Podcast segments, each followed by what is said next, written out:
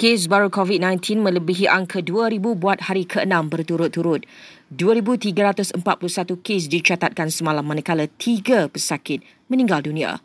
Sarawak terus mencatatkan kes tertinggi iaitu 600 ikuti Selangor 539, Kelantan 429 dan KL 344.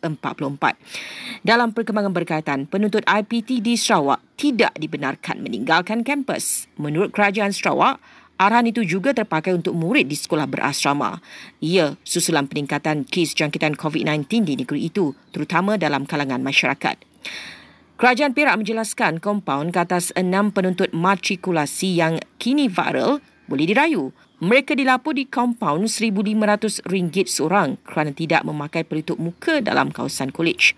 Warganet merasakan ia tidak wajar sebab penuntut kolej itu langsung tidak dibenarkan keluar sejak semester bermula.